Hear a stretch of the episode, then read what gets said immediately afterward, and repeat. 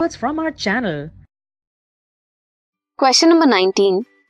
List three techniques that have been developed to prevent pregnancy. Which of these techniques is not meant for male? Not meant for male. How does the use of these techniques have a direct impact on the health and prosperity of a family?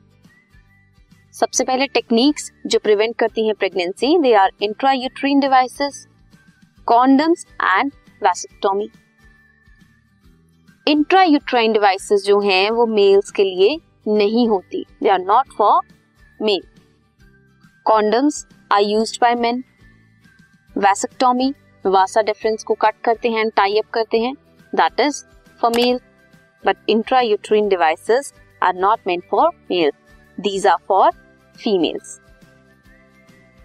अब ये devices क्या करती हैं? Save करती हैं health of the mother and also help in controlling the population this was question number nineteen